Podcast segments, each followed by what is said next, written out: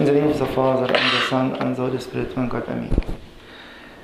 As we spoke two days ago, that the theme of our uh, Week this year is Hebrews chapter 5, verse 9, which says, having been, having, having been perfect, made perfect, he became the author of eternal salvation to those who obey him.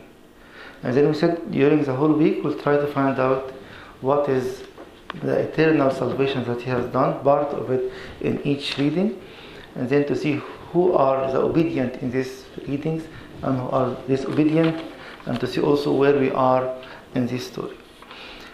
Today, our first reading, our first prophecy was from Zephaniah chapter 1, and unfortunately, it's from verse 2, not from verse 1. I will tell you why. So, he was saying very harsh warnings against the Israelites. So it reads, And I will take away the transgressors from the face of the land, says the Lord, and I will stretch out my hand upon Judah and upon all the inhabitants of Jerusalem, and I will remove the names of Baal out of this place, and the names of the priests and them that worship the host of heaven upon the housetops, and that they worship and swear by the Lord. Why I said unfortunately in verse 2, not verse 1? Because if we read verse 1, Zephaniah prophesied at the time of Josiah, which is the greatest king ever in the history of the kingdom of Judah, which led one of the best, or maybe the best revival in the history of the kingdom of the south. So, how come in such situation, the, the most spiritual king in the life of the kingdom of the south, and such harsh warnings to them? Most of the commentators said unfortunately, it was the same priest, same high priest, same Levites, same congregation. And all of them were worshipping idols with his dad. His dad was King Amon, and King Amon was one of the worst kings in the history of Judah. All what they have done, a new king, the son came and reigned, so they just changed according to the command of the king. So the question here, if you are looking for obedience, to, uh, to, to receive an eternal salvation? Are we following someone in a certain pattern? Whoever king is coming and changing the rules, are going to follow the outside rules or we are following him in fact? That's why the whole warning of the book of Zephaniah, warning against a real revival from outside. They took off all the idols from the temple and from everywhere. But if which has happened already. The king came after Judah, the same Levite, the same priest, the same high priest, just they, they reverted back to their own ways. So the Lord at the beginning telling us, if you are looking for a, a work which is perfected by Christ, be sure first it's something real and from inside. Not because we are deciding now to do something from outside looks nice and right, but what is inside is still the same. So you'll find the first two hours, the first and the third, the prophecy from Zephaniah. And he was warning again in second hour, O unchastened nation, before you become as the flower that passes away, before the anger of the Lord come upon you, before the day of the wrath of the Lord come upon you. Why all this? We are in the best time of the best king in, in the kingdom of Judah who made a real spiritual revival. But all the church father said it was a real revival from outside. He uprooted all the worship of idols, but they are the same people, not changed from inside. So the Lord is telling us if you would like to enjoy this eternal, the author of eternal salvation, seek a real revival from inside, not only from outside. That's why you'll find the first gospel was from John chapter 12. And the Lord was telling us how He is going to be the author of eternal salvation reads, Verily, verily, I say unto you, except a grain of wheat fall into the ground and dies, it abides alone. But if it dies, it brings forth much fruit. He that loves his life shall lose it, and he that hates his life in this world shall keep it unto life eternal. So, how I can obtain it, how to be in such obedience, is to accept to die. I think we, we spoke many times before how to die is a willingness to have this this daily, as St. Paul was telling us, it's a, a, an assurance that you'll be fruitful here, and as he is saying here, and unto eternal, he shall keep it unto eternal life. The third hour, as I said again from Zephaniah, warning them the same thing that it's time to have a real revival from inside. And then the psalm was telling us, save your people and bless your inheritance and take care of them. But how are you going to do so? You will find the whole reading, the four Gospels nearly out of five, the Lord was pointing that He is planning to die. Whether you accept it or not, Peter said no. And the Lord rebuked him and He told him, Shut up, because you are uh, talking on behalf of Satan. And we'll find the Lord was telling him, Peter answered, said, The Christ of God, and He sternly charged them and commanded them to tell no man that thing, saying, The Son of Man must suffer many things and be rejected of the elders and chief priests. This is again how is making himself the real grain of wheat to die to be the author of eternal salvation. The sixth hour, it was the prophecy from Joel. And again, chapter 1, verse 5 to 15.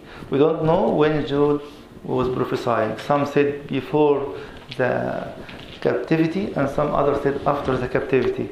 But by all means, he was prophesying about uh, disaster coming to Israelites, whether before or after, and he was calling them to repent, to be able to receive the Holy Spirit. So at the beginning, he was again awakening them. Awake, you drunkard, from your wine, and we Mourn, all you that drink wine to drunkenness, for joy and gladness are removed from your mouth. Why again? Because the nation at the time of Joel, before or after the captivity, both all of them were seeking their own pleasure and they lost everything. He's telling us again. Those who are going to obey will enjoy Joel chapter 2 and chapter 3. When the Holy Spirit will be poured out upon them, the young men will see visions and the older elder will see dreams. And you'll find the gospel in the sixth hour. the Lord was saying again at the very end that, and the Son of Man shall be delivered unto the chief priests and unto the scribes, and they shall condemn him to death, and shall deliver him to the Gentiles. And then he will die and rise in the third day. Again, he is telling us he is going to perfect our work till now, and as we said it, and we have seen it now in John, we couldn't understand or comprehend. Sometimes we are still living in the New Testament. We heard the story many times, but we couldn't comprehend how, by his death, he is able to do something personally for me. And this is the journey of the whole week. He's going to kill this and to give us the assurance of the resurrection of a new life. In the ninth and the eleventh hour, we'll find it quite different because the prophecies are from both of them from the book of Micah. Micah was prophesying in the same time like Isaiah and Amos. You'll find at the first chapter of Micah, he was prophesying at the time of Kings Jotham, Ahaz, and Hezekiah. Jotham was a good king, Ahaz was a bad one, and Hezekiah was one also of good people who led a great revival in the history of uh, Judah. But again, you will find him at the beginning of the prophecy was prophesying against Samaria and Jerusalem. Maybe he's the only one was prophesying against the two nations.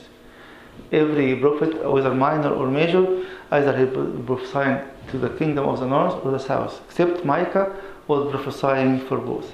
So he's saying in what we read today in chapter 2 Therefore, thus says the Lord, Behold, I devised evils against this family, out of which you shall not lift up your necks, neither shall you walk upright speedily, for the time is evil. Why the time is evil?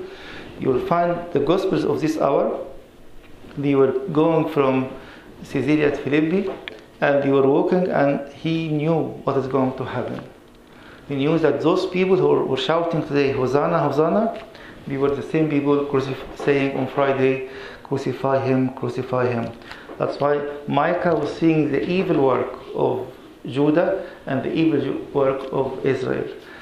And we, as we know, just after the prophecy of Micah, by maybe 20 25 years, all the kingdom of the north has been taken into captivity. The Lord was warning us that He's going to make an eternal salvation to those who are going to obey. He said nearly about 20% of the Jews at the time of Jesus believed and they became the first church, but still 80% at his time rejected the message.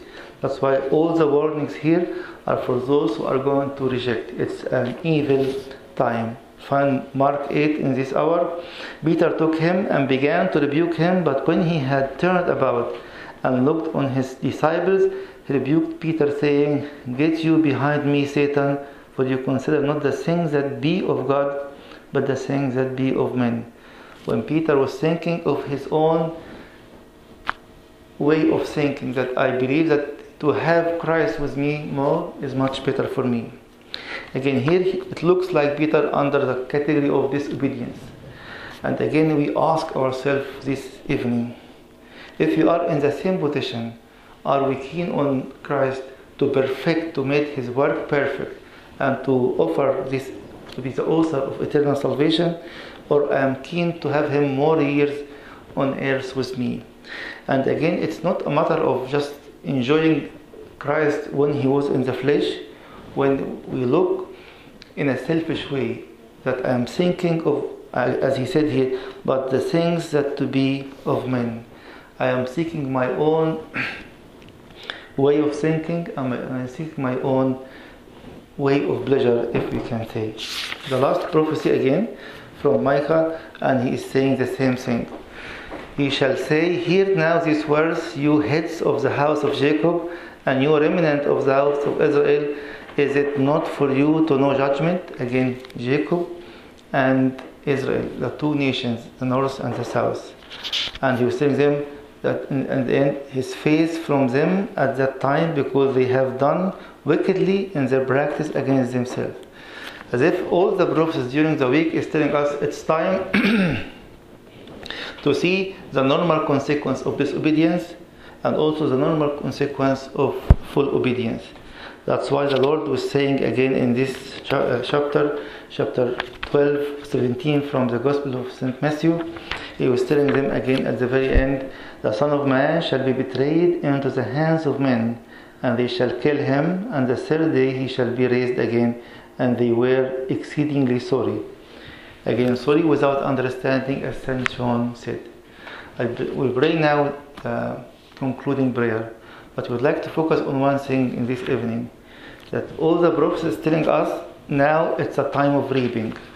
Whether you will conclude what Jesus did and enjoy it, or you'll be of those who have seen this day as an evil day and they are living and reaping what they have done all their life. Again, the choice is ours, as the verse is saying, became an author of eternal salvation to those who obey him. If Adam and Eve chose disobedience and lost everything, the Son of God came and showed full obedience, even obedience to the cross. That's why the Lord lifted his name and put him above all other names. May the glory of Lord Jesus Christ be with you from now and forever and ever.